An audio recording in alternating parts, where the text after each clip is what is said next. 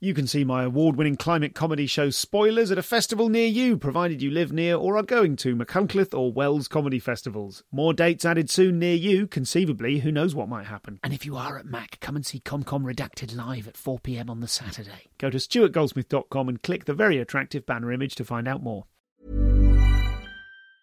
Hey, it's Danny Pellegrino from Everything Iconic. Ready to upgrade your style game without blowing your budget? Check out Quince. They've got all the good stuff shirts and polos, activewear, and fine leather goods, all at 50 to 80% less than other high end brands. And the best part? They're all about safe, ethical, and responsible manufacturing. Get that luxury vibe without the luxury price tag. Hit up quince.com slash upgrade for free shipping and 365 day returns on your next order. That's quince.com slash upgrade.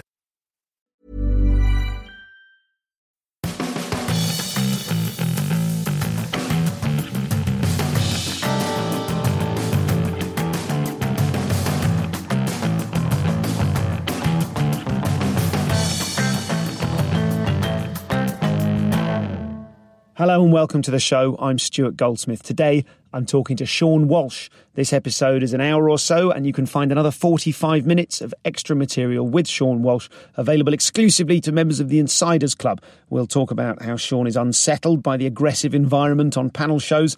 Uh, we'll talk about him getting kicked out of college and the coziness of melancholy that he found as a young person. And we'll cover a, a genuinely startling and, and I think unique DIY technique for ridding oneself of nervous energy pre show. All of that available at comedianscomedian.com slash insiders. Now, we're going to get stuck into this episode. Uh, I'm not going to intervene in the middle to, uh, to talk to you about anything because of, I think, the sensitive nature of some of what we're going to talk about. You may know Seann as just an extraordinary observational comic. He has a, a, phenomenal talent for finding the funny, for really zapping into a subject and knowing what to talk about and how to wring out of it every possible ounce of funny. He's a phenomenal physical performer. His act outs are second to none. You can learn a lot from him. And also, as many of you will know, uh, he was about to break big in 2018, appearing on Strictly Come Dancing, uh, which is a sort of celebrity dancing show on the BBC. Absolutely enormous profile. And pictures surfaced of him kissing his dance partner. We will discuss to a certain extent the tabloid uproar and the accusations that followed and the effect that those had and continue to have on his life and work. I think that's all I'm going to say for now. You will appreciate when we get to that part of the interview uh, the pressure that Seann is under to not say anything that could be taken out of context. I'm going to leave it up to Seann to talk about those things as and when we get to them. I hope you enjoy this interview with Seann Walsh. I'm probably more pretentious than you might expect or people expect. So okay. What do you Maybe. think we've started now? What Have do you think? What do you think people expect from you Oh, when they that's- meet you? Oh, I hadn't even considered that. Um, yeah, that maybe that there's not as much sort of thought into what I do as there is, perhaps. That you know, like a lot of people, for example, I mean, I'm talking about. I don't know if I'm talking about your listenership, but the the, the public or the audience will often think I'm drunk during a set. Yeah, I've yeah, never yeah, drank. I've never drank during a a normal gig. Sure. I, you know, I've drunk at late shows. That's my rule. Late shows, or maybe abroad if it's a gig in, a Nor- in, in Norway or something. So there's that, and then, yeah, and you think, yeah, people just think that it. That I- maybe I don't care as much as I do. That's what I think. Okay. Yeah. When uh, when you get because I've seen those sorts of comments are like this guy's on crack. All that do you know what I mean? stuff. that All that stuff, yeah. Why why do you think people think that? What quality is it in you that people think is drunk? So, so it'd be easy to start off with the look. Yeah. It's a safe place to start. Long hair, shabby, dishevelled beard.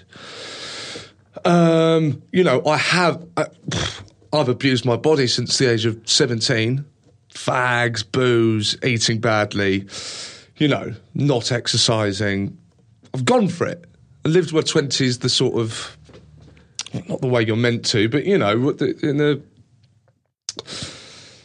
well, how, how could you say? I, I, I try, I try to enjoy myself, and uh, uh, yeah, and so that, and as well, I, I suppose to be fair, there, there was a show called Seann to Be Wild in Edinburgh that was an hour exclusively dedicated to material about drinking. It was an hour, a solid hour. Yeah. I didn't really realise the significance of that before I went into that, and I've, obviously I've had to live with the sort of consequence of that since. Of not, of not being able to sort of rid of that. a lot of your stuff, a lot of the clips available on YouTube are hangovers.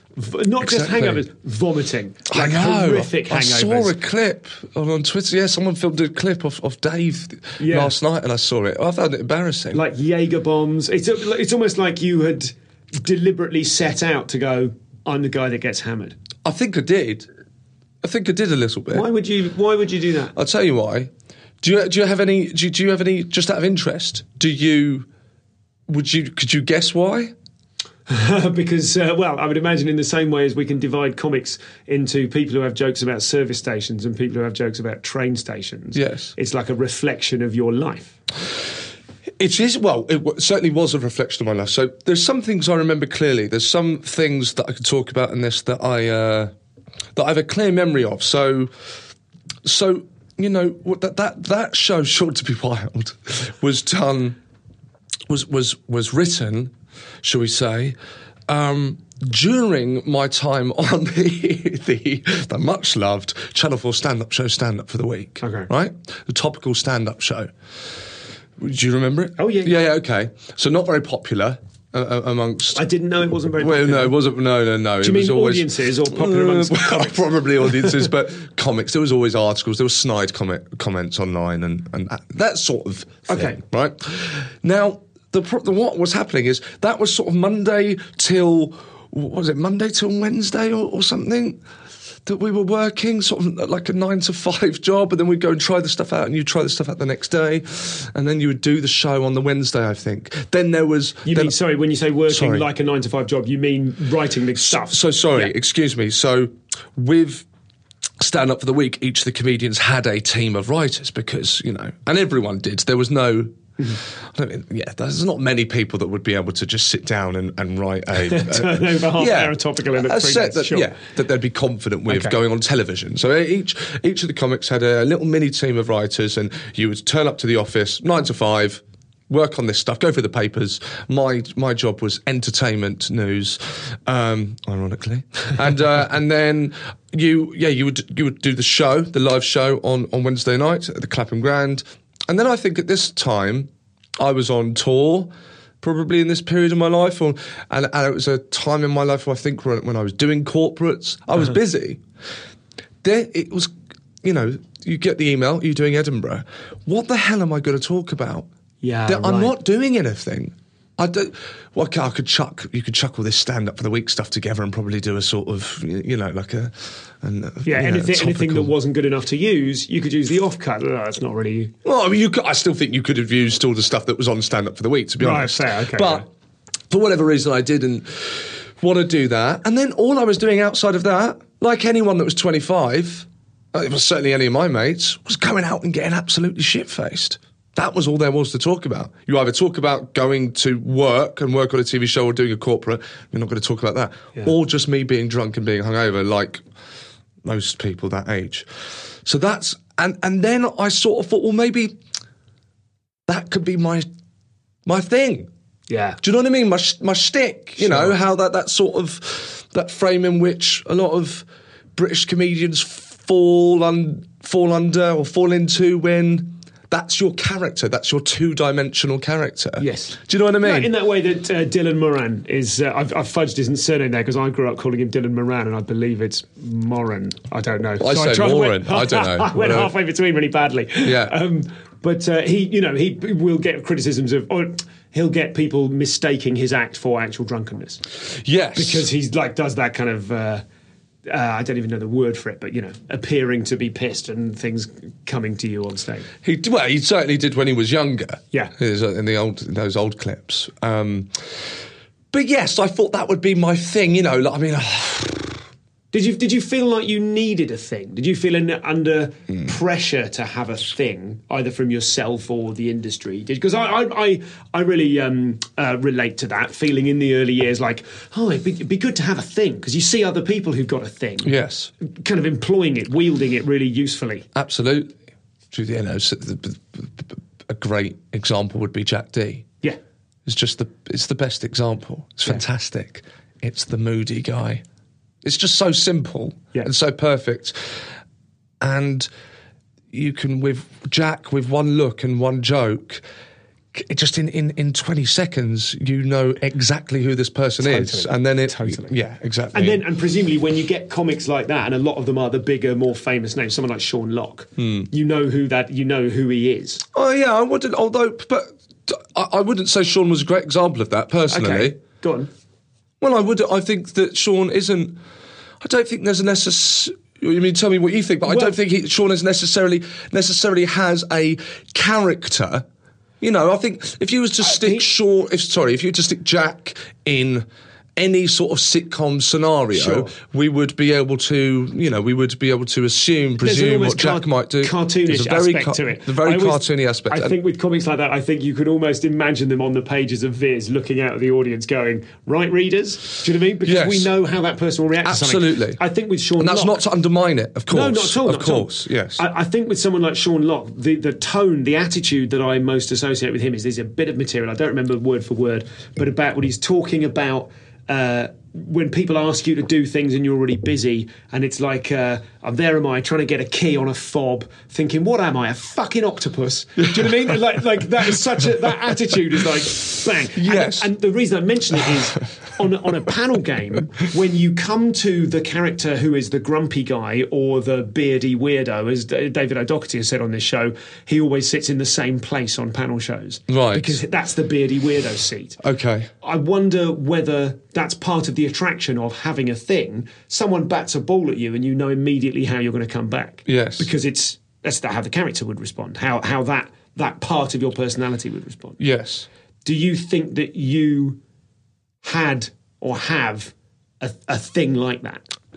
Oh, so so had I think when I actually started when I started out the first few gigs I think that actually the the, the sort of uh, I was going to say unintentionally I actually can't remember. Intentionally or unintentionally I don't know. But I think actually as an open spot the, the, I think it was a very good open spot, and there was a very clear sort of persona, and there was a very clear view of Yeah. the world, and um, and then I think I went away from that, and you'll know this from because you saw the the last Edinburgh show, Yeah. So you will know, and then and then from from being an open spot, where sort of things started going well for me, uh, uh, uh, my life changed. And then, and then I don't know, sort of I changed, what my, my view of the world changed, I don't really know. But the, the act definitely changed. The, the act became a a high energy act, of which it still sort of is. You know, I, I, there's certainly an energy there, but it was it was massive, and it it mirrored certainly, which I said in that show. You know, I I, I would look at like Michael McIntyre. Um, in a in a in, in a way, you know, I'd look at that and I'd go, "Wow, that's what I want to do." I, I never, and I never had any shame from day one about playing big rooms or anything like that. That was the dream. There was no question there. Not ashamed. You know, there, sometimes you read interviews with people. You might even be one of them. They prefer the intimate venue. Sure. I'm not that guy. Okay. I want to let's let's go. Let, I want it to be massive, more laughter. That's what I'd want. Is as many people laughing as possible.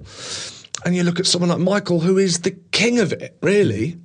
And and I was sort of I was essentially, I suppose, to a to a to a large degree, I was imitating that, and I lost my what I'm sure you've referred to loads, uh, you know, over the course of this podcast series is is the the comic voice. I lost my voice. I lost who I was. I would find observations. I would find things that we did that people did, and I would do routines about them.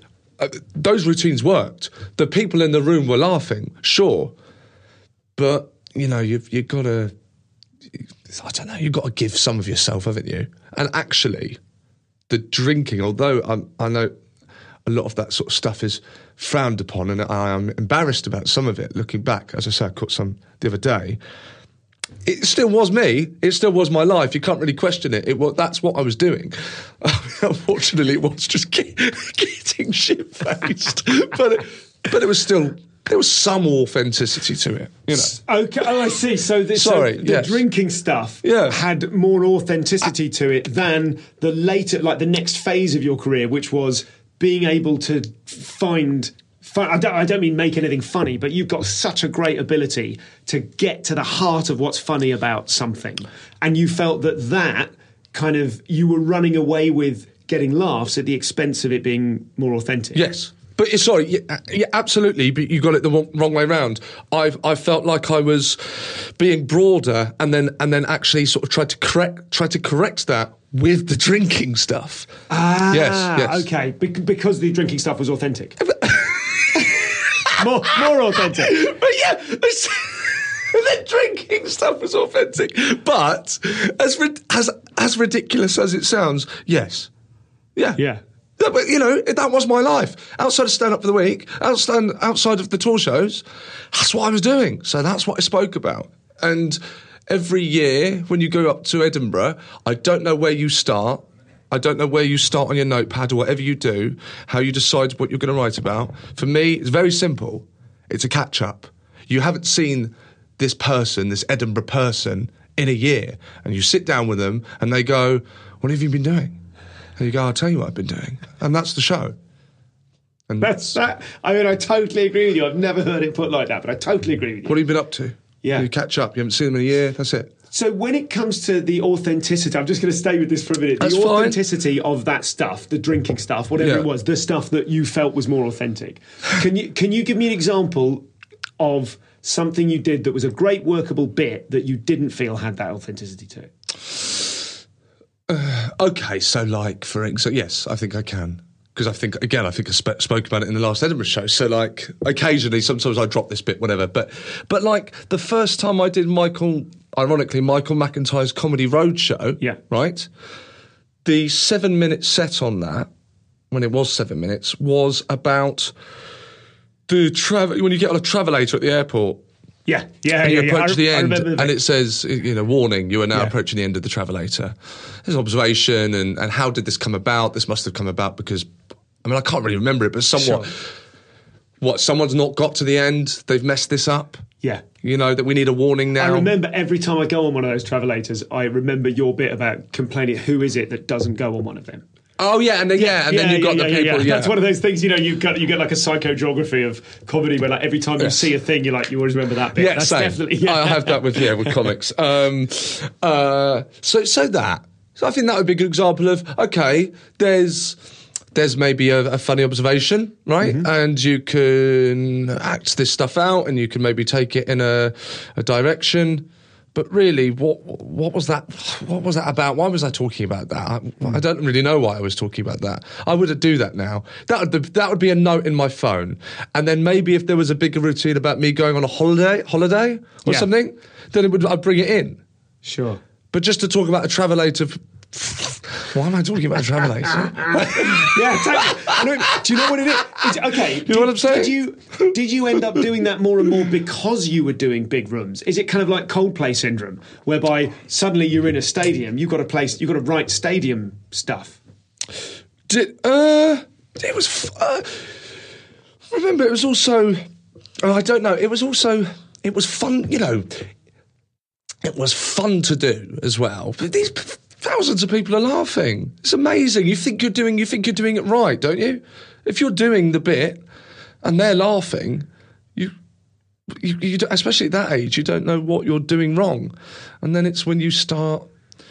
I don't know, catching your know, catching bits on telly and or maybe watching other comics perhaps, and unfortunately coming across bad reviews. I don't know, getting a vibe that getting a vibe that people aren't liking this. Yeah. why aren't people despite like? despite Yeah. the, What's the- going on? The And if- proof that everyone likes it. Everyone, Three and a half it. people like, like this. What's what's what's gone wrong here? Something's gone wrong, and uh, yeah, And is that and so you came to a point where you thought what's gone wrong is the the authenticity of it, or the fact that like it doesn't like it's it's funny, but who cares? It's funny, but it doesn't matter.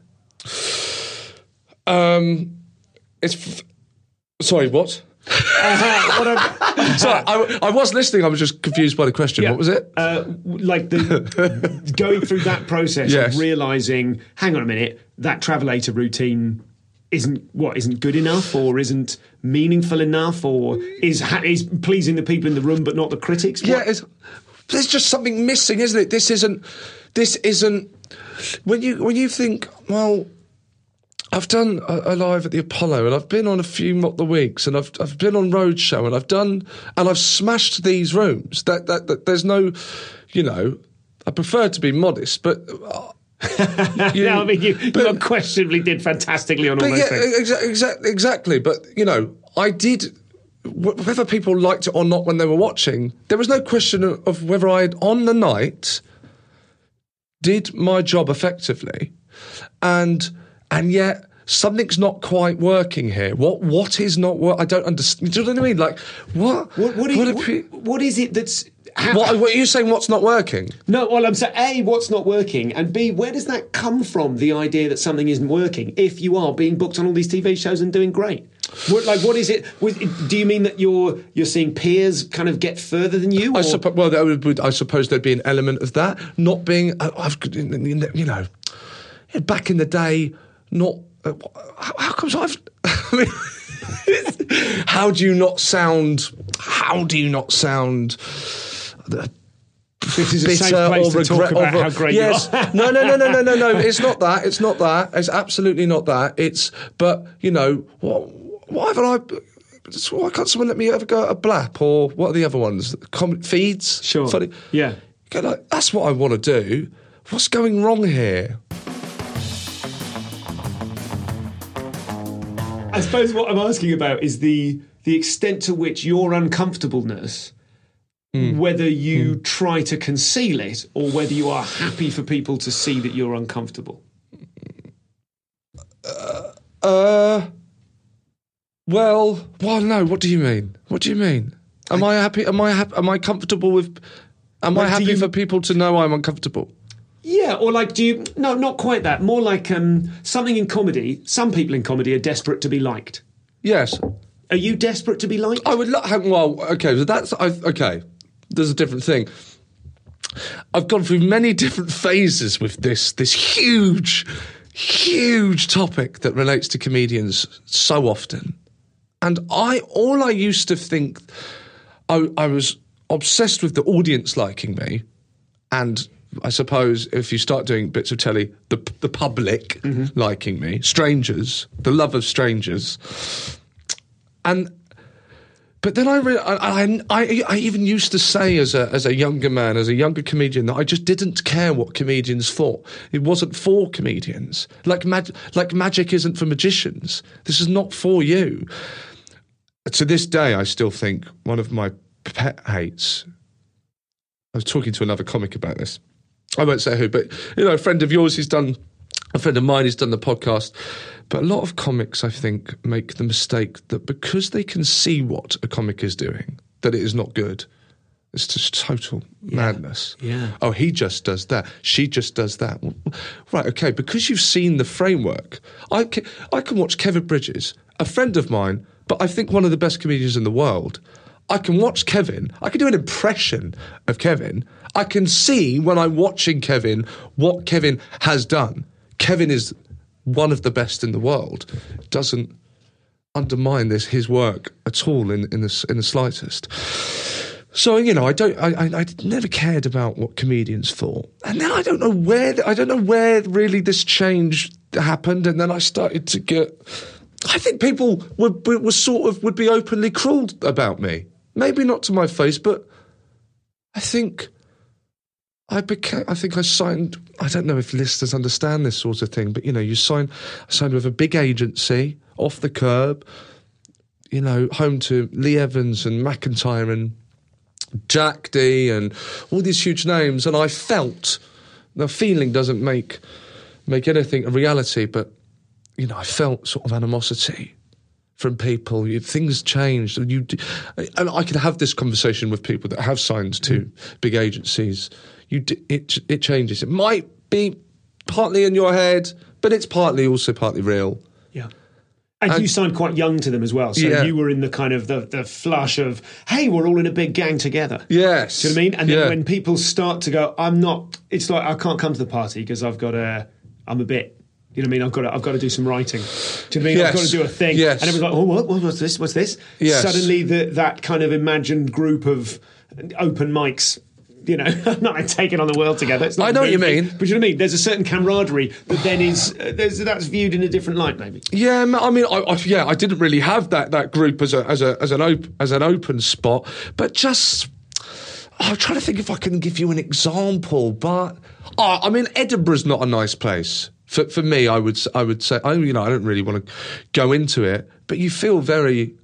I, how I would uh, explain it to people when I was up there is you. F- you feel like the kid in the playground sat on his own in the corner. I know we all feel like this to an extent, but like whilst whilst everyone else is playing together, hmm. I've always felt like that in Edinburgh.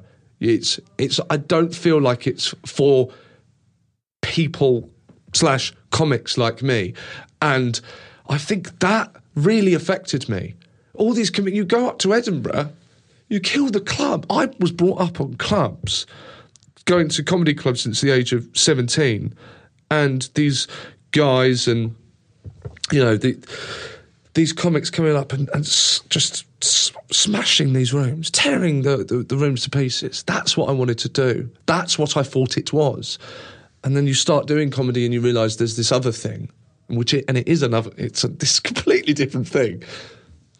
And you got there and suddenly this thing that you were doing that was making lots of people laugh and enjoy their weekends is let's be honest frowned upon i think you can say that i think you can say that Completely. and, and that could be really- worse. You could be northern, Yeah, and then every review Right. could call you a northern That- club comic. right, that Yeah, thing. sure. I, I, I've, I, I was going to do a tweet about it, and I thought, oh god, I don't want it to fucking start a discussion online. But this is the perfect place for it, probably. I've been, I, I, I go to Top Secret a lot. It's my favourite club, right? It's where I go. It's where I feel comfortable. Two different comedians in the last couple of weeks have said to me, um, "Oh, I don't want, but I don't. It? I don't want people. I don't want something. I don't want. I don't want people. I, something. I don't want people to think I'm a club comic. Like, what the fuck is going on? How sad is that? For to me, those club comics that Micky Flanagan was a club. Co- I remember watching Micky before. I used to, I used to open at the comedian. That's insane. Yeah. Twenty minutes. He used to go on about the pipe at the. I don't, do you know the comedian that well? Oh, yeah, the yeah, room. There's a sort of big pipe, and he used to talk about the pipe and how he fitted it. Amazing. All these wonderful comedians, Paul Tonkinson, and these people. Grew up, I'm on my favourites like Ian, Ian Moore. Yeah. I'm trying to name drop all these guys because Sure, they're my sure, favourite sure. comics. Yeah. They're what I grew up on on the circuit. Loved loved them to bits. Um, You know Maloney, all these all these people. And uh, and then you got to Edinburgh, and then suddenly you're not part of the gang. You're the enemy's a bit extreme, but you know what I, I'm sort of getting at. You're the, the outcast. And then you and then well, like everyone, you want to be, you want to join in, you want to be invited to the party, don't you? And at Edinburgh, I don't think I ever felt like that. And then, yeah, then you sort of changes things, really. Yeah. Do, do you? Have I, am I being clear? Please. No, t- totally, totally. And I, I, I suppose I'm just thinking like my react. I feel that Yes. at Edinburgh. Yes. And my reaction to it, whenever I feel like there's a there's a like a, a, a cool gang, because Yes. the thing the thing about um, comedy is that it's what you get if you're not cool.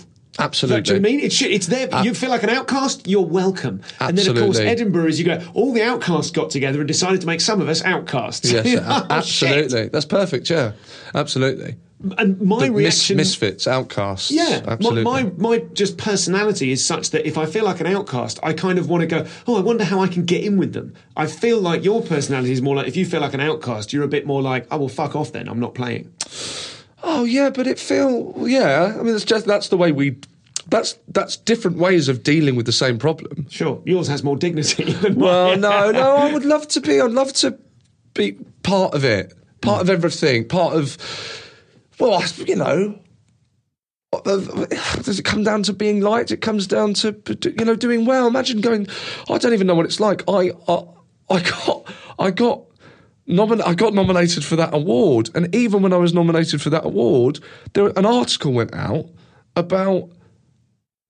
And that was one of the happiest moments of my career. That it was Romesh that told me my phone was dead, and I was with Romesh, and he had just been nominated for best newcomer, and he told me that I he went for it was like the in the history of the award I think or something there was the most amount of nominations. Okay. And he went, and what about the main award? And I heard him on the phone go, uh huh, uh huh, uh huh, uh huh, and you're there going. What the fuck's going on? Uh-huh. And you're like, well, there's no way. And then he looked at me and he went, yes! And I, we were in Edinburgh and I ran down this high street in Newtown. I never remember the name of the roads. Like I'd scored a World Cup winner. Just ecstatic. And uh, I've felt part of it. I've been nominated, even up here. Yeah. Do you know what I mean? I've done it up Yeah. here. So the clubs are now up here. I'm, I'm part of a thing. And then there was an article instantly the next day how I didn't deserve to be nominated because of a Comedy Central show that I did. It was my best mate that sent me the link. He didn't read the fucking article. Oh, he just saw an article like Seann Walsh nominated. So he sent me the fucking thing. And I read it. And it was about how I didn't deserve it because of this show called Seann Walsh World. And it was horrible. And then, all, they, and then for the next few days, it was you know PR people going, okay, if anyone interviews and asks you, does you deserve, do you deserve to be nominated? And it was a horrible experience. And obviously, I didn't win, whatever. But the whole thing was awful.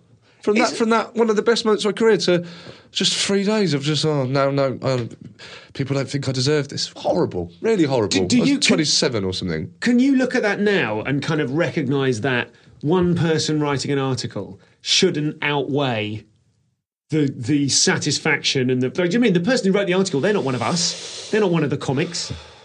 But you, mm, yes, Like you, You're- really, it sounds like yeah, obviously that it kind it, of it, has got in the in, exactly in the crack of your personality and went fucking we'll get that in there split. exactly. But then, of course, what happened was then, and, and I'm sure this has been mentioned on your podcast. You might have even mentioned it yourself. Have you been nominated? You have? No? Okay.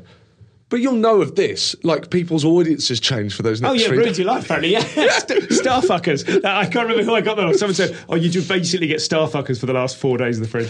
Right. Well, my audience just just th- th- th- this transformed to this sea of white hair and glasses. Yeah, yeah, yeah, yeah. So no, no, no, no. This is this is Yeah. about a, a bloke who who is incapable of of managing life, living on his own. That's what that show was about. Mm-hmm. And um, and no, this is obviously not going to be from you. So the next three shows just bombed, and then and then all there was all these horrible reviews that I came about where suddenly people were then coming to the show Sure. because I've been nominated To watch you bomb in front of, uh, Silvertops. It was just a it was just an absolutely horrible experience. I don't even have that. You get an award for the nomination. Yeah. I don't even have it because it just reminded me of those crap three days. Oh man. Because when you when you did your when you did your show uh, last year, Yes. which was called After this After one, this I'm one, going, going home. home, which was Yes. Uh-huh. the title of you were going to do that show the previous year, and that was what the Edinburgh show was called before you went into Strictly. Before I went into Strictly, and then yeah. you pulled the show, and you're like, "That's because I remember the blurb of that, which is something along the lines of people can look it up in li- online, but it was something like." I write these blurbs all the time, and I can't be fucked anymore. And no one's ever been to. No one's ever thought. Did, is it? Was it that one? Yeah, you're right. Yeah, Yeah, it was, yeah, a- it was yeah. a blurb that was like, no one's ever. God, I respected the hell out of that blurb. It says something like, I'm sure no one has ever gone to see. Do you want to go and see this comic? No, his blurb was shit. Yes, either exa- come whatever. to this or don't. I couldn't give a fuck. Yes, You know, exactly, yeah. It was very. I was like, stood up and saluted when I Yeah. read that. You know, because it was of you and it was honest and it was like, yeah, Yeah. who cares? This That's is what it of funny as well. Yeah, I, I, it? and funny. It Yeah. wasn't just you know, it wasn't just sort of venom. You know, Yeah. Yeah, exactly. Yeah, it was. It was uh, breaking the rules in a really fun way. Yeah. It was harmless and silly. Sure. So, so after this one, I'm going home. At that point, referred to I fucking hate Edinburgh, and I'm going to do it one more time and then leave. Is That was the joke. That was the joke. That was the joke. The show before was called One for the Road. gotcha. I never that was got that joke. be- I never got that So joke. it it worked for me without knowing that. Yeah, right. great. So yeah. it's always this is the last one. I hate Edinburgh so much that I Sure. promise you this is the last one. I'm not doing this again. Mm-hmm. Mm-hmm. And then the next one will be called One More. yeah, gotcha. and I'll keep Okay. going back, and it will keep being okay. But then I'm really going. Sure. And, and then obviously, yeah, come to a certain age, and it will be the last one. That be very, very potent. Lovely planning Yeah. for that. yeah. that show, so the one that I saw, that, so Edinburgh Just Gone 2019, Mm-hmm. was an incredibly good hour of stand up. It was incredibly good. When Hmm. I saw it, I saw it with Josh and a couple of other mates, and then some friends of Josh as well. And we like we were just sat there going, "This is come. I think this is going to be great," and it was fucking great. Thank you. How I mean that whole the the journey of that thing. There's so many different conversations to have, and at which point I, I don't know. Hmm. But the stand up in that show was superb. Good. Thank you. Do you think the stand up in that show was so good because it was born of not desperation, but it was like uh, There was desperate, but you're right to use that word. It was there was a lot of desperation in that show. It was very desperate. Yeah. in that show you you kind of framed your career as I keep nearly getting it and then I fuck it all up for myself. And I stand by that. Sure. Okay. Yeah. because at the time, I'll tell you how I felt as a comic who doesn't bother TV too much. Yes, yes, yes. You know, when when like. It's that thing whereby any comic that goes, oh, I just I can't fucking make it work, and you go, have you seen your CV? Have Yes. you seen the amount of stuff you've done? Yes. Have you have you imagined your bank balance in the way that I have? Do you know mean? Yes. Absolutely, it is guilty of that. Absolutely, is guilty of that. But I suppose, I suppose all I ever meant. I actually thought that might come up at some point. Is is is yeah? 'cause- so what? Yeah, what are you fucking up? What is that, is that the question? What are you fucking up? It was. It so okay. Bank balance aside, right? All right, you do the shows, but you do you do. Uh, I mean, okay, let me just think of the examples from the show. All right, so you do what? What? Uh, eight, was the one? Eight out of ten cats does countdown. You bring on your a block block of cheese as your mascot. You go to cut the cheese. Instead of cutting the cheese, you cut your finger. Filming has to be stopped. There's blood everywhere. They might rush you to hospital. they, yeah, they think your finger might come off. Do you remember this? Did I say? it? Yeah, yeah, yeah, you said that bit, yeah. Is I've not been back on that show since. Okay. you know- Did you do Every well on that show besides that off-camera incident? Well, not really. I was just covered in blood and and, and uncomfortable as ever. Okay. On a, on a panel show and What, you know, what's the worst the panel show has gone? Like apart from that, apart from that kind of knife blood related the incident. The worst Like what's what's the time when you have most? Because I can think of gigs, I can think of shows where I've just. Particularly TV warm up. I've done a fair bit of warm up, and I, like if I think of the worst thing I've ever done, I get like a cold chill of a memory of a particular warm up. Like what? Just dying, silence. I'm just you mean? dying in front of you know the panelists who are all my favourite comics. Yeah. And I'm just dying doing the fucking warm up and feeling like a piece of shit. Do you mean like those kind of inside crumpling ones? The whole experience of of argumental.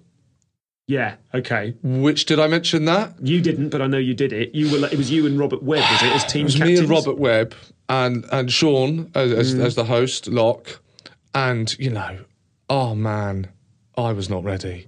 I was really not ready. This was not stand up. This was not. It was not what it was. It Mm. was uh, writing an argument. You're trying to win the argument. The, the- you argue for something. I I don't know if it was now why coronavirus could be a good thing, Mm-hmm. and you would have to go and. I mean, I could do it now. This, this is the thing, but then I was just not ready. I was. I could do my sets. I could do it. The Edinburgh shows at that point weren't very good. Uh, the first two Edinburgh shows, if you put if you squished them together, I think was a good, uh, you know, a, a, Yeah. a- a decent newcomer show, but not not on their own. And that's what I'd done, and I was with Robert Webb. I don't think you should be doing these shows when you're still starstruck. Mm-hmm. Do you know what I mean? point. Yeah, I don't yeah. think you should be doing the show when you're all sat there going, "Oh my god, I can't believe it." Yeah. So- yeah, because you can't be can you irreverent. be You, can't put someone down. You can't relax into it, right? Absolutely. And you're just you're out and I felt out of my depth and I was out of my depth. And it was it was just horrific. Um and that that scarred me for quite a bit as well. I mean, I know, but it did. Look, I don't. I, I don't. I don't enjoy. I don't enjoy saying that. I don't want to say it scarred me because I know. I know the weight of that. Of saying that, it did.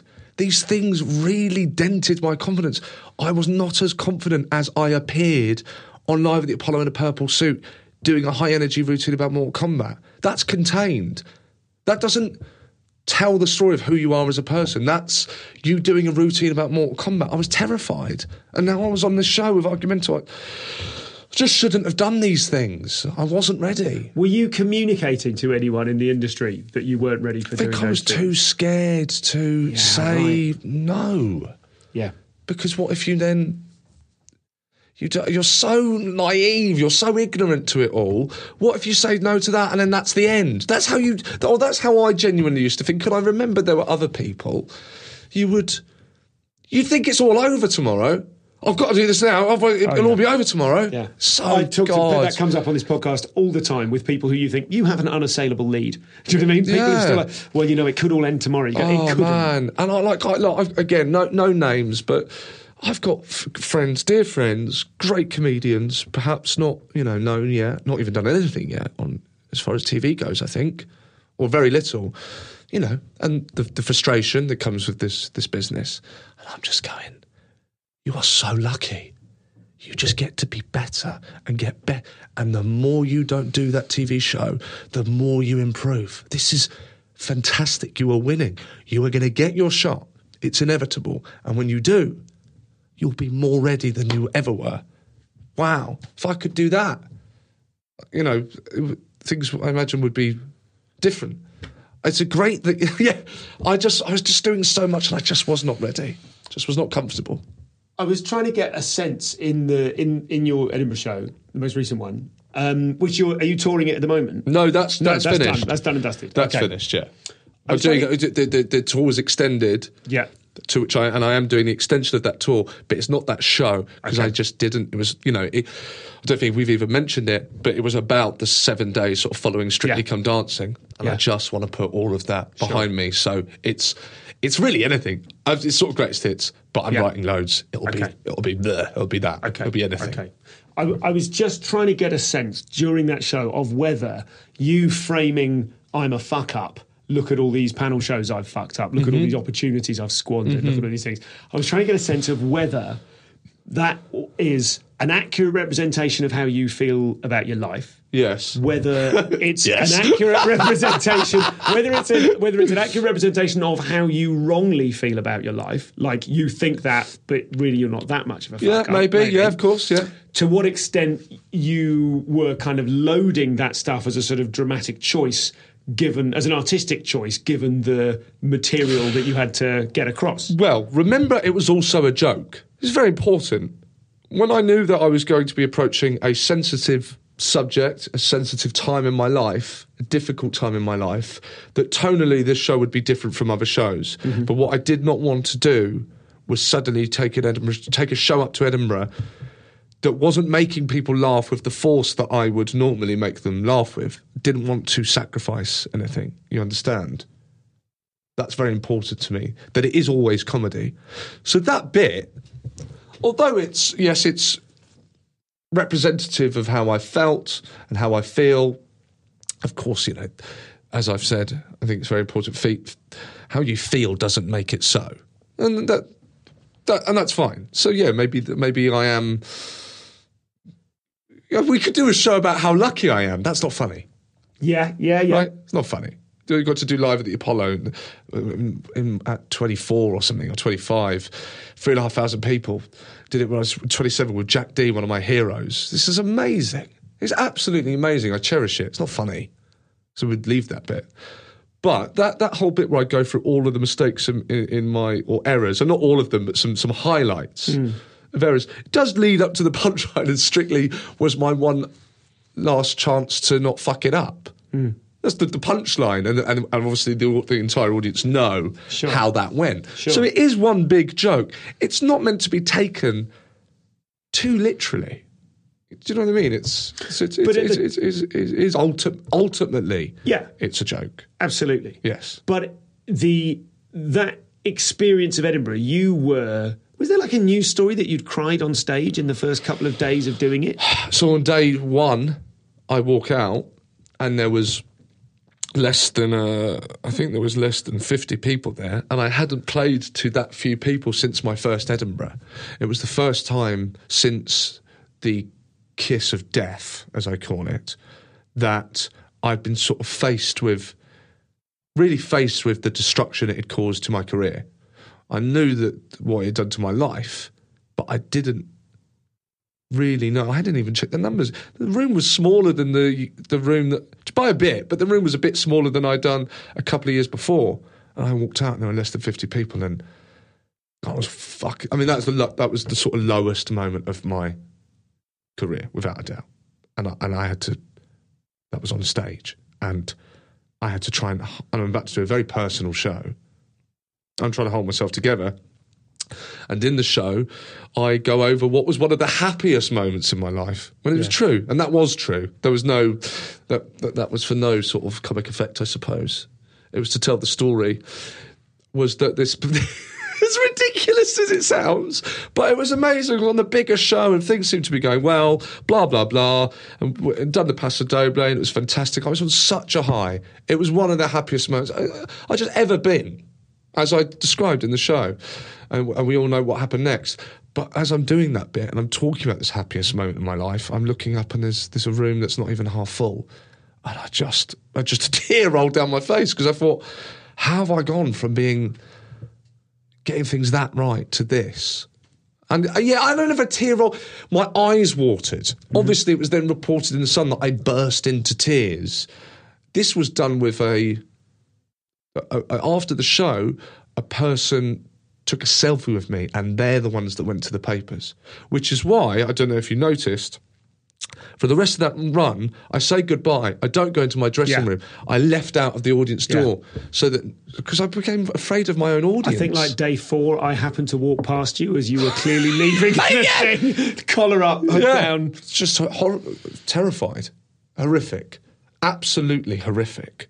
Um, but well, yeah, so so there were oncoming, there were ongoing sort of these tabloid stories, and I had to sort of not let them affect the framework of the show, and that's why the that's where the idea came for the show to be the seven days, the week building up to the Charleston, mm-hmm. because it meant no matter then what anyone said, any article outside of outside of that seven days, it wouldn't affect that show.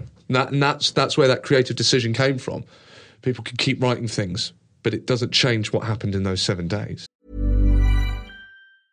Life is full of awesome what ifs, and some not so much, like unexpected medical costs. That's why United Healthcare provides Health Protector Guard fixed indemnity insurance plans to supplement your primary plan and help manage out of pocket costs. Learn more at uh1.com. Planning for your next trip? Elevate your travel style with Quince. Quince has all the jet setting essentials you'll want for your next getaway, like European linen, premium luggage options, buttery soft Italian leather bags, and so much more. And it's all priced at 50 to 80% less than similar brands. Plus, Quince only works with factories that use safe and ethical manufacturing practices. Pack your bags with high-quality essentials you'll be wearing for vacations to come with Quince. Go to quince.com slash trip for free shipping and 365-day returns.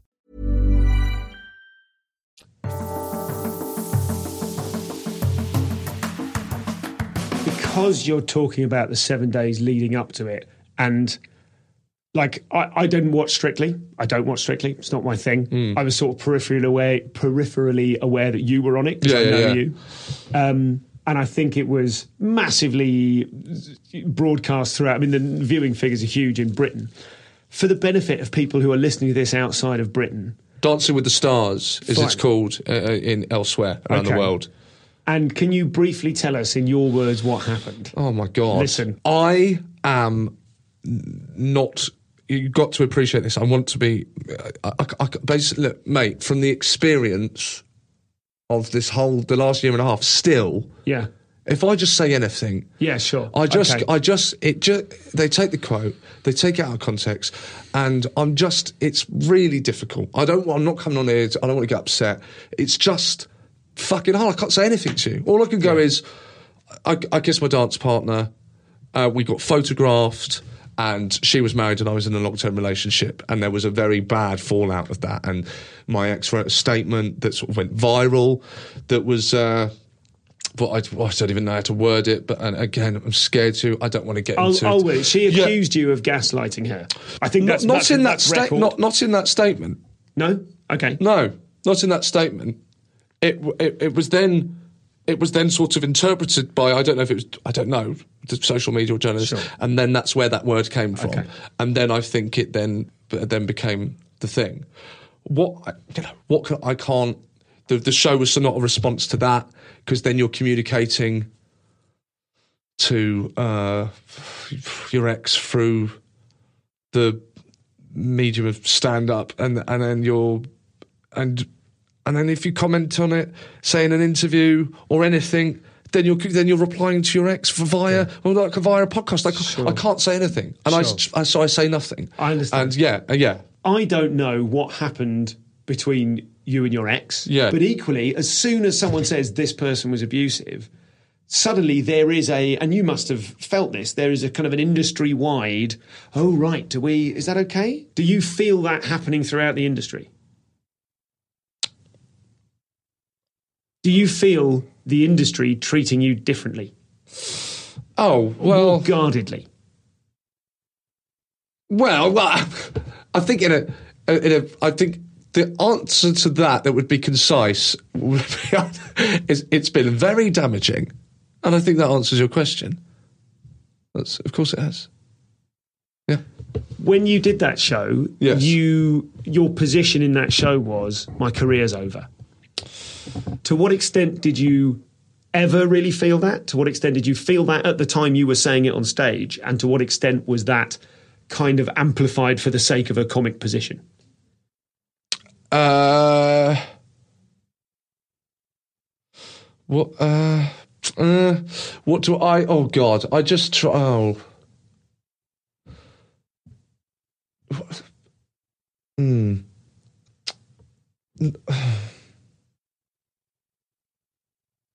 I don't. I, I don't. I suppose I don't. I, you you go out there, people laugh, and I suppose it's not. I, I don't. It's no, of course, of course, it's not over, and I think. Um, I suppose, it, of course, it's not over, but it. I suppose it just didn't go. It just didn't sort of go the way I suppose it was meant to. You know, like when- when you do a show, the biggest show apparently on television, what might come from that? You know, the fruits of of that. Uh, so so you're you're you're you just can't you sort of it's all in a strange way. It's all it's, it is almost like none of it none of it ever happened because you just sort of left back where you were. Do you have to cover it when you start a gig? No, now? absolutely not. You just bash and, straight and that's a bit of rule. From from, From day one. where was it? After Edinburgh. Okay. That was it. There's no reference. I actually it actually came up the other day, and I don't mind, but I don't. I, I don't. Yeah, I don't open with it or anything. It came up in the sense of someone heckled you about it. No, not heckled. But what happened? Oh, I was talking about. Oh, I was talking about. Um, I was, I was, I was, I was telling uh, the audience about a personal training session I had, this sort of boxing class, and then I, I thought I better explain why I'm doing a, a boxing class, and then that that led to all the, all the strictly stuff. So, In what way? What have you?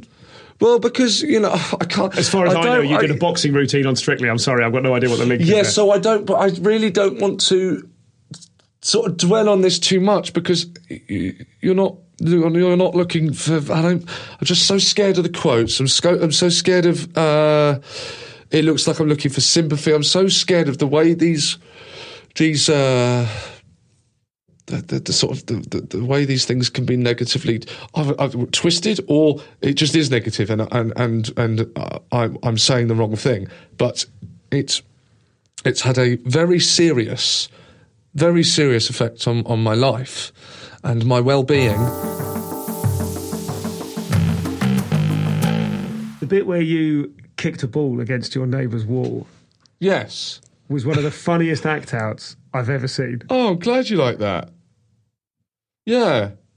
It's yeah, it's um so what was I trying to do? Ah, see, right. So full disclosure, that's one of the routines that was going to be in after this one. I'm going home okay, okay, yeah. before Sure. before Strictly. So, so that um, when I was concerned about, you know, is this sh- that thing? I, I've got to keep this funny. This can't turn into one of those shows where people aren't laughing. They have to be laughing. It, it, there was a well, how could I get that in? And I thought it might just illustrate my childhood a little bit, and it probably did a little bit. And my dad, it gave my dad's in that routine, so it's Yeah. it's just me and my friends when we used to kick the ball against the fence and the kick the ball over the fence, and my dad would come out and call me in for dinner, and I found my dad very embarrassing growing up. So um, I enjoyed doing that. I mean, when you, I, I tell you what, when you, where was that? Where did I do that? I can't remember doing that routine somewhere. So, so yeah, for the people listening that don't know, I when we were kids, so I didn't realise there were sort of international listeners with soccer, football. Children in this country will take the ball out into the streets and sort of use a, a, a back garden fence or a bus stop as a goal and repeatedly boot a football against. Uh, a fence for like 12 hours. And so what I did is just repeat. It was about how I couldn't believe, like when the neighbours would tell us to leave or quieten down or stop kicking the ball against the fence. And now, and now at 34, I look back at that and think, I can't, what must that have been like? Because I can't stand it when, you know, if the neighbours are upstairs talking late. Booting a ball for 12 hours. So just repe- repeatedly acted that out. That was a lot of fun. But if you do that routine at a gig that isn't going too well, because it requires absolute commitment. Absolute continually commitment. miming banging your ball against the wall. yeah. Oh, there's definitely a couple of Edinburgh shows where that routine lasted about 12 seconds.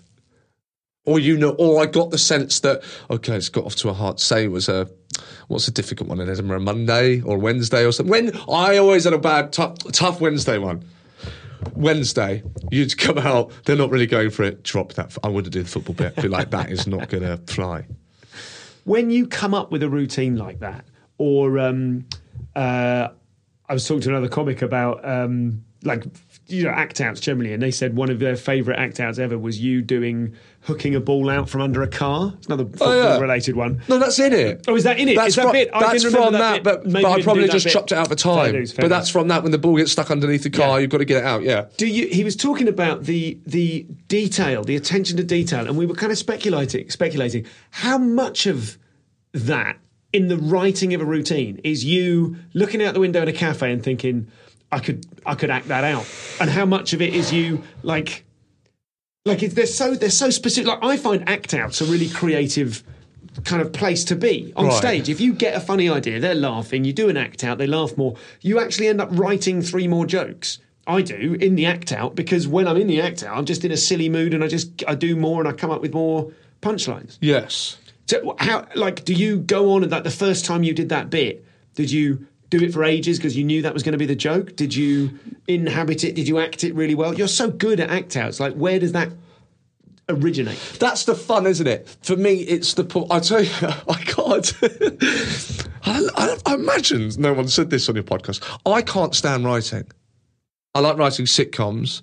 I write other things that, uh, for myself, but stand up, I, I, I can't bear it. It comes up from time to time. and it's um, does it? Yeah, yeah. And Right, part of why I started this was because at the time I couldn't bear writing. can't- because I would try and write jokes longhand on a blank piece of paper. It was mad. It's horrifying. Yeah. So I said this to someone the other day. It might have been an, on a, on a thing. I don't know. Um, excuse me. So I went from I was writing. Uh, I was working on this episode of a thing that I'm writing on, working on, and I was writing that on the iPad in in my local cafe, and uh, yeah, just enjoying myself. And and what I do like about that is the difference between working on a script and, and your stand up is with the script you there's the distance. This isn't about me. This is about the character, and you can certainly with the characters I try and write. You know, I, I choose elements of, of, of myself, but this is not me, and uh, you can have fun with it. So I'm there peacefully writing, and I think I finish a draft or something. Right, I better write. I better start writing some stand up. This is why. Um, what is it? Bread and what? Bread and bricks and water. What's it? The phrase? Bread and butter. Bread and butter, Bread, sorry, and, yeah. bread and water. bread and butter. Well, you know, this is my job essentially, and everything else is a luxury. So, so right, stand up. So I put the iPad up, right, notes, and just immediately I just go, oh fuck it hell, and I write like this. So the listeners that can't see, I've got my left hand over my eye, sort of going up onto my forehead and I'm stressed and my eyes are shut and that's how I write. It's the whole thing is just a bit like I said earlier about waking up. Just ah fuck. Just fuck. I've got oh fuck. I've got to do this. Oh fuck. Are they going to laugh? Ah, they're not going to fucking laugh. Oh, I'm not funny. I'm fucking not funny. Why am I doing this? And, that, and that's how I write. It's just it's a horrific experience. And then and then the the performance I love. I love performing. I love acting and I love the act outs, of course I do, because it's not really writing, is it? It's an adult being a child. And that's the most fun bit. So the the more I get to boot that ball against the fence, the more I get to act. The more I get to act out, the more I get to be silly. The less you, time you need to spend clutching your face. Fuck yeah. And also, you know, I think I'd apply this maybe to myself a little bit.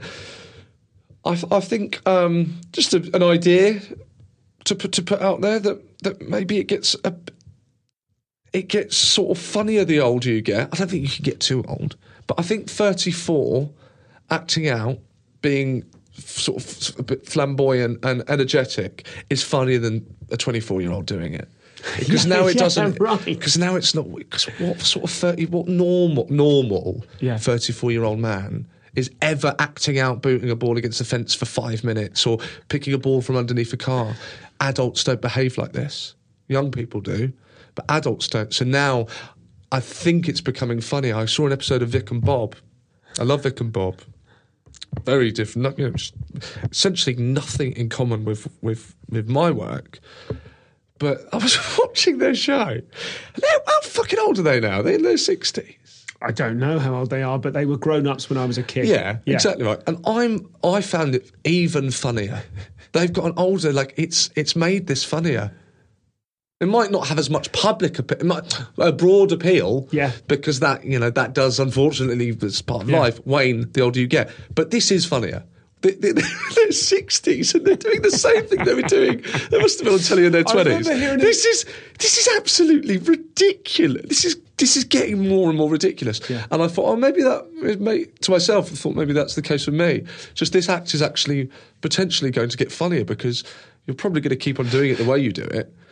That's just going to be ridiculous. You're going to be 40 and jumping about the stage. It's oh, hopefully, yeah, that'll be funnier. Do you do you ever have a moment of the face clutching writing where you go, uh, you know, you're thinking of a thing and then you like you're trying to get jokes out of I don't know what sharpening a pencil, and Yeah. then you go, oh, oh, I could do an act out of sharpening a, sharpening a pencil. No, do not not write like that. No? Definitely not. No. So do you discover the act outs on stage just because you said a thing and then you think they laughed? I'll do that. Okay, let me try and think of something recently. Um, uh, trying to get the Hoover back in the cupboard. Uh, I was struggling to get the Henry the Hoover back in the cupboard. Yeah. And um, it was a nightmare. Um, and I thought, oh, like, I thought, you know, this looks. I look. You know, I'm on my own, and you sort of watch yourself, or maybe it's just me. But your whole life feels like I'm in this sort of sitcom, Yeah. and I'm trying to get this over in the cupboard, and it's a nightmare, and things are falling out, and you sort of see this, and you think, oh, this this is quite funny. Do, do that. And that's it. So do you then once you've got that, you think I'll try that on stage Yeah. and it works, and then what after the fact you go, I'll need a couple of jokes about Hoovers to get into that. it will exp- it will exp- it, um will it be like so it'll be like how uh what's this how where does it come off now just oh well, I suppose it was about it was about life compared to what I thought it would be you know when you're in your late teens and you're jumping up and down to Mr. Brightside with these people that you think will be your best friends till death and you're singing this together and you're holding them and you're you're sharing each other's sweat, you forget about hoovering. you will. You can't escape hoovering. Yeah. It will. It will happen, and you will have to do it, and that's it, and that's true. But that and, and that is um so where does that thought come from? Because to me that's like funny thing happens in Seann's life, sitcom of your life. You go, I can act that out well, and I'm laughing because I can already imagine you acting, Ho- getting the Hoover Yeah. back in the covers. It's a problem, and I like you're good at suffering. Do you know what I mean? I'm very good at suffering. good at suffering. I'm very good. That's where the act outs Yeah, come yeah, from. yeah. If you're doing like a Yes. three minute I'm vomiting into the bowl of a toilet act out, Yes. you're committed to it, you're good at suffering. Yes, right. Yeah, yeah, yeah. So th- then you've got then you've got the bit of you, the part of your brain which is a writer's brain that goes, actually, if I if I which way round does it happen? Do you go, oh, do you know what? I never thought my life would be like this. Yes. I thought I'd always boun be bouncing around to Mr. Brightside. Yeah, that's that- the next that's sequential thought. That's it. And then you just put them backwards and go, you know when you're dancing around to Mr. Brightside, you never realise. No, I actually mentioned the hoovering. but It's it's it's it's It not, just comes it's not, out in the order not, you yes, think of it. Yes, it's not far removed. None of my. I'm sure this will surprise no one. No, not much of my stand-up is very far from when I first thought of it. Okay, well, that, so my next question. Apart from the, the, the after this one, I'm going home. The Strictly Sure, show sure, was sure. was very different. But the routines, yeah, no, there's there's really that. You yeah, think of a I'll- I'll thing, do you do it, it gets a laugh, you do it harder, times X number of Well, shows, and of course, show. yeah, and the more you do this routine, the more you do it. Keep doing it. I mean, that's the sort of technique, I suppose, in itself is now keep doing this routine, and this routine will somehow keep getting better. That that that is important. I remember one thing I discovered when I was younger doing stand up is. I would have, I would feel like something was funny. I would do it, and it wouldn't work. And you know, like this thing of like try. I remember people used to say like try it three times and then bin it. But I would like no. I'll try this ten times, and I'll just keep on doing it, and I would change nothing, and then it would work. Just keep doing it because it's the the fact that I'm not having now to remember it, the fact that I've got so comfortable to do it, I know how I'm to do it. Now it just now you're just look you're probably selling it like it does work, and and now and now it does. That is a, that, that's never come up before, and it has the ring of truth. Just cute. You're selling it like it works, and then suddenly it works. yeah. There you go. Jesus. And conversely, do you do you have bits that suddenly stop working and you can't identify why? Oh, the, well, the worst we all know um, is um, well, the the worst. To, to, the closest I could relate to that is just when you try something, maybe something comes up off the top of your head. The most beautiful moment for all of us, Yeah. as stand-ups. And then the, the next time you try it, and there's just nothing, and you didn't because because you didn't have that moment. Yeah, what Like, I- I don't really at was the write, but- genuine realisation. Yeah, I don't- you, you don't, you don't know what I don't know what I created there that made them laugh. I don't know what the fuck that was, and I've tried to recreate it, but I, I don't. I really don't know what it was, and that's that's now just in that gig. That is such a shame. What other elements of your process are peculiar to you? Do you ever record your gigs? Do you ever watch back tapes from you know never from Top. Secret? Never watch. Always record on my phone. Always, always record. Never listen. Never ever listen. The only time I'll go back and listen is is when I when that happens, and you end up doing. You you say something that you've you didn't ever think of off stage. Well, then I need to listen back to it because I didn't know. I don't actually know what I said. Yeah. And I go that. Okay, good, right. Say that. But what happened last time which relates back to what I was just saying, is uh, I didn't bother recording it on my phone. Top Secret have the videos that film you, so I just thought I'll just you know I'll look at that, look at that back if I if I need to. Did end up going off on one. They the audio went. I don't know what I said. it, it was it was killing it. don't know what it was. That's kind of beautiful somehow, isn't it? That's poetic. I said the funniest thing I ever said. Yeah. And then the audio went wrong. Yeah, yeah. And all the people died immediately after. Yeah, yeah, yeah. can remember this Yeah. moment. Well, no, because my friend Joanne McNally was there, and I was, I was calling her up and go, "What did I?" And Nick Dixon was there. I was going, "What?" But what did I say? But they don't know. It's because we all both know it's how you said it. Why were you? Yeah, it's so many things. It's not just. It's not just the words, or or if it is the words, it's we both know it's it's the exact words. So they're going, yeah, it was about not turning it, not turning it up. Yeah, I know, but Yeah. no, I need exactly how I It was, said it. it was exactly how you said, and it was the fact it was at the end of a breath, It and was you'd the- run out of of breath, that. or all of that. Kind all of, of stuff. that. Yeah. What structure do you actually Like you say, you know, like you're saying, it's not. It won't surprise people to know that what you do on stage is not like it hasn't changed much since when you thought of it. Think it's a lovely way of putting it. Um, when when that happens, what what if any additional work do you do to it? Do you order Gig. the routines, do you, or is it just Gig. thrashing it out? Just keep gigging. You'll feel it. Well, okay. I mean, I, I, I you know, I wish I had more of a sort of work. Uh, what do you call it? Ethic. Work, yeah, but um, but I do in my own way. You know, I, I think about I think about it a lot. I just don't. It's just not written down anywhere. Yeah. Um, but is to go back and gig it and gig it again. Okay, what went wrong? You got another gig tomorrow. Okay, well, do I drop that bit? Do that bit. Right. I'll be make more sense if actually that was there. Is that and all in your head? Do you make any notes on paper? No. Occasionally, I'm like, if I'm. I mean, I didn't the other day. I did a work in progress show. I did mix it with some old, but there's just nothing written down. Because Set it's list, what you think. Words on your hand, anything no, like that. Absolutely, never done the words on the hand thing. I used to scribble down subjects, but I don't even do that anymore because it it's. I'm gonna. I mean, I probably will do, but like, I'm gonna talk about my life, and and, and I, I do- I do know what's going on in my life, so I'm gonna remember, aren't I? I don't need to. What you don't turn up at the pub and go right. Here's some things I've got written down that I'm going to tell you about, and it's the same thing for me. I've got an hour. What, never- I told you about. Well, you know, where where did where did we start? Yeah. You know, we're, we're catching up. So that's it, really, isn't it? Do you never come off stage and think, "Oh God, I completely forgot to do my bit about Yes. bin bags"? Yeah, but then I will. I'll remember at the next one, so it's all right. So you you've managed to be nerveless. Hmm. You walked on. Something goes wrong. You have a wobble. Yeah. The nerves come back. How do you get rid of them in the moment? Uh, well, actually, I'll do it. I, I, I, I did a last minute Glee the, on on Saturday, and uh, what happened? I walked out, did the opener, and I just slipped over. I just tripped over one of my words in the in, in the opening line, which obviously doesn't. Yeah. bode- You don't want to slip over on the, the first line. Yeah. Bad place to trip up. So obviously, I didn't really connect with the opening line as well as I'd wanted to. Then we get on to the next bit, and now I've realised the next bit that I've chosen to do, I hadn't really often been doing as the sort of second bit, and realised, God, actually, this has got a bit of a setup, and one of the lines comes from not remembering what I've got to say. Yeah.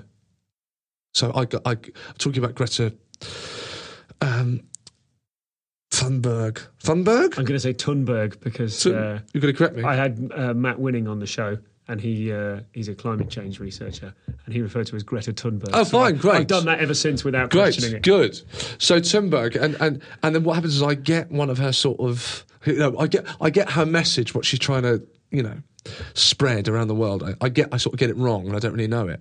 So I'm getting to this line. I'm like, man, you fucked up your first line, and now I've just realised the second line is actually a mistake. Well, now it just looks like you don't know what you're doing. Oh, bollocks. But now I've got in too far, so I'm going to have to say this line. Say the line. Obviously, no one laughs. They just think, this guy, he's gone on Strictly. This is the last time we've seen him. Now he's back. He's, he's lost it. He doesn't know what's going on. And you just have to remember, right, there's, tw- there's okay, I have okay, I'm not gonna I'm not gonna smash this gig now for 20 minutes. I've I've already not done that, so that's not happening. You're not killing the set. You've already not killed the set. So just know that this is better than most of the shit that people see. and, and it'll be all right. It will be it will be fine. You don't Barcelona don't win. Compare myself to Barcelona, but you just all of us, apart from Liverpool, you don't win every game. All right, it's, and it's fine. And you don't let the nerves get involved. You just go, ah, you fucked it. Carry on. It's work. The stake, you change the stakes Yeah. effectively. You go, the job is no longer to smash the set because that can't happen anymore. Exactly, So yeah. the job is to just enjoy yourself and walk off with your head held high. Yeah. And then you reset the bar, and then probably you get really funny again. and, right? and everyone have a nice time. Maybe some people didn't enjoy it so much. Maybe some people enjoyed it more. Actually, Yeah. they enjoyed it just as mu- the amount you wanted them to. But let's face it, we didn't really murder tonight. I was on first. Uh, it'd be all right. Wouldn't it? It'd be fine. that, and, I, and then I did the next gig and we had a great time. that, that confidence that everything will be all right. Is that at odds with your personality? My person, we're talking life versus work, aren't we? The work is my. I'm. I'm. I'm. a- I'm I would say I'm. A,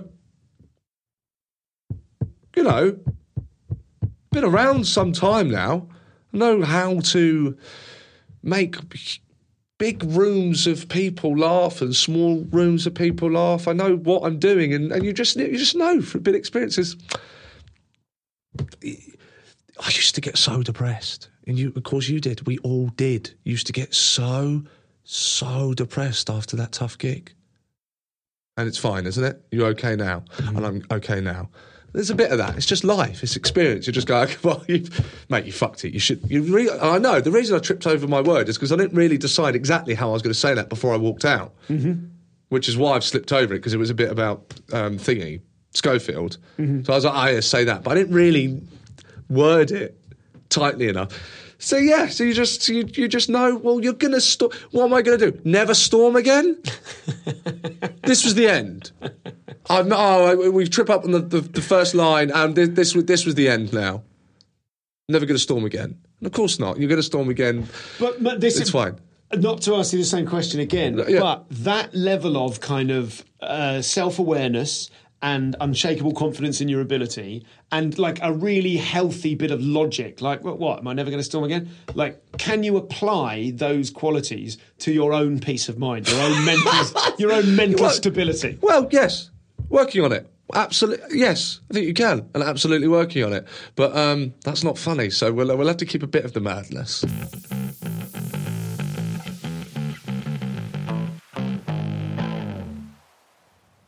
That was Seann Walsh. There's another 40 minutes, 40 to 45 minutes of stuff from Seann available on the Insiders Club. You can join at comedianscomedian.com slash insiders and get access to that and all of the other extra content from any episode that has it. I'm really grateful to Seann for being so candid. I do appreciate the situation he's in with regard to how he has to watch what he says for fear of it being dissected and amplified and what have you. And I think you can hear from the way he talks about the whole situation with Strictly and everything that followed that he has been profoundly affected by that situation. And I think the way he talked about it, I, I'm not going to go into any further detail on that because I think it speaks for itself. And I'm pleased that we got to hear Seann wrestling with some of that fallout. Uh, I'm very grateful to him for coming along and being so honest. So I'm going to leave that there. Thanks to Seann. Thanks to Angel Comedy, as ever, for letting us record. And thank you to Jake Crossland for logging the episode, Rob Smoughton for the music, Peter Dobbing is your podcast consultant, and Nathan Wood is your editor, producer, and uploader of the show. All of the extras at comedianscomedian.com slash insiders. And do remember, I am at Cambridge for the end of the tour on the 28th of February. You might just have time in between downloading and listening to this to grab your tickets and tell all of your friends in Cambridge that is the final performance of End of. And uh, I'm really looking forward to it. It is now selling very satisfyingly, but it would be lovely to completely stuff and fill it. That's all for now. I look forward to talking to you next week. We have some absolute belters in the can, and you will know if you're a member of the Facebook group, uh, the fabulous guest that uh, is now confirmed and is going to come out in a couple of weeks. If you're not in the Facebook group, you can jump on a huge thread with about 80 questions uh, for this extremely significant and seminal figure in British comedy. So jump on that and you can get a little sneak preview. I'll speak to you next week. Thanks for listening.